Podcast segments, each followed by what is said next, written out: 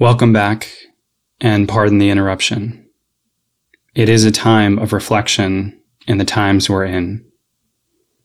And as such, my partner in composition, a man I'm fortunate to call a friend, has scored a new seasonal anthem for the podcast. You may reflect back on his previous seasonal scores, or even his powerful story shared in episode 72, titled Playing It Through with Jason Latham. And as is with any co creation, it often leaves us inspired and gifted with words to accompany the silence between the notes.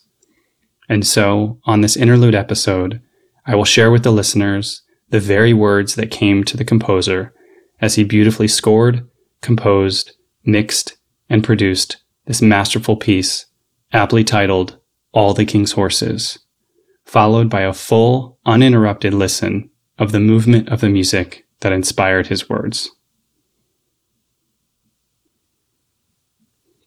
There was a time, and for most of us, there will be again, when we were simply feeling our way around before gaining confidence to step, dive, or jump in. We didn't know it yet, the weight that we would carry, the impact, the splash, that we could make with our own presence. As we gain footing, we learn the game. We learn that things don't always happen the way we envisioned, wanted, or hoped.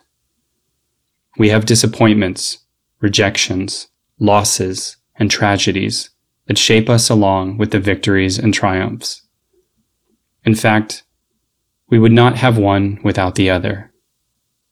And for the best among us, they are in balance through some small doing of our own, or as my grandfather would sometimes say, luck is little more than the residue of skill. There was also a time that we began to hit stride, to find our strengths, and defend our weakest points with newly gained skill. We began to bring our weight to the world, and let the others among us make the room for us that we were steadily earning we began to know our own worth, and hopefully, we began to see where we could help one another with our strength and power. We forged our own way into the world, cut a new path into the unexplored woods, and swam in deeper waters than we had before. Or, as my grandmother liked to say, ships in a harbor are safe, but that's not what ships are built for.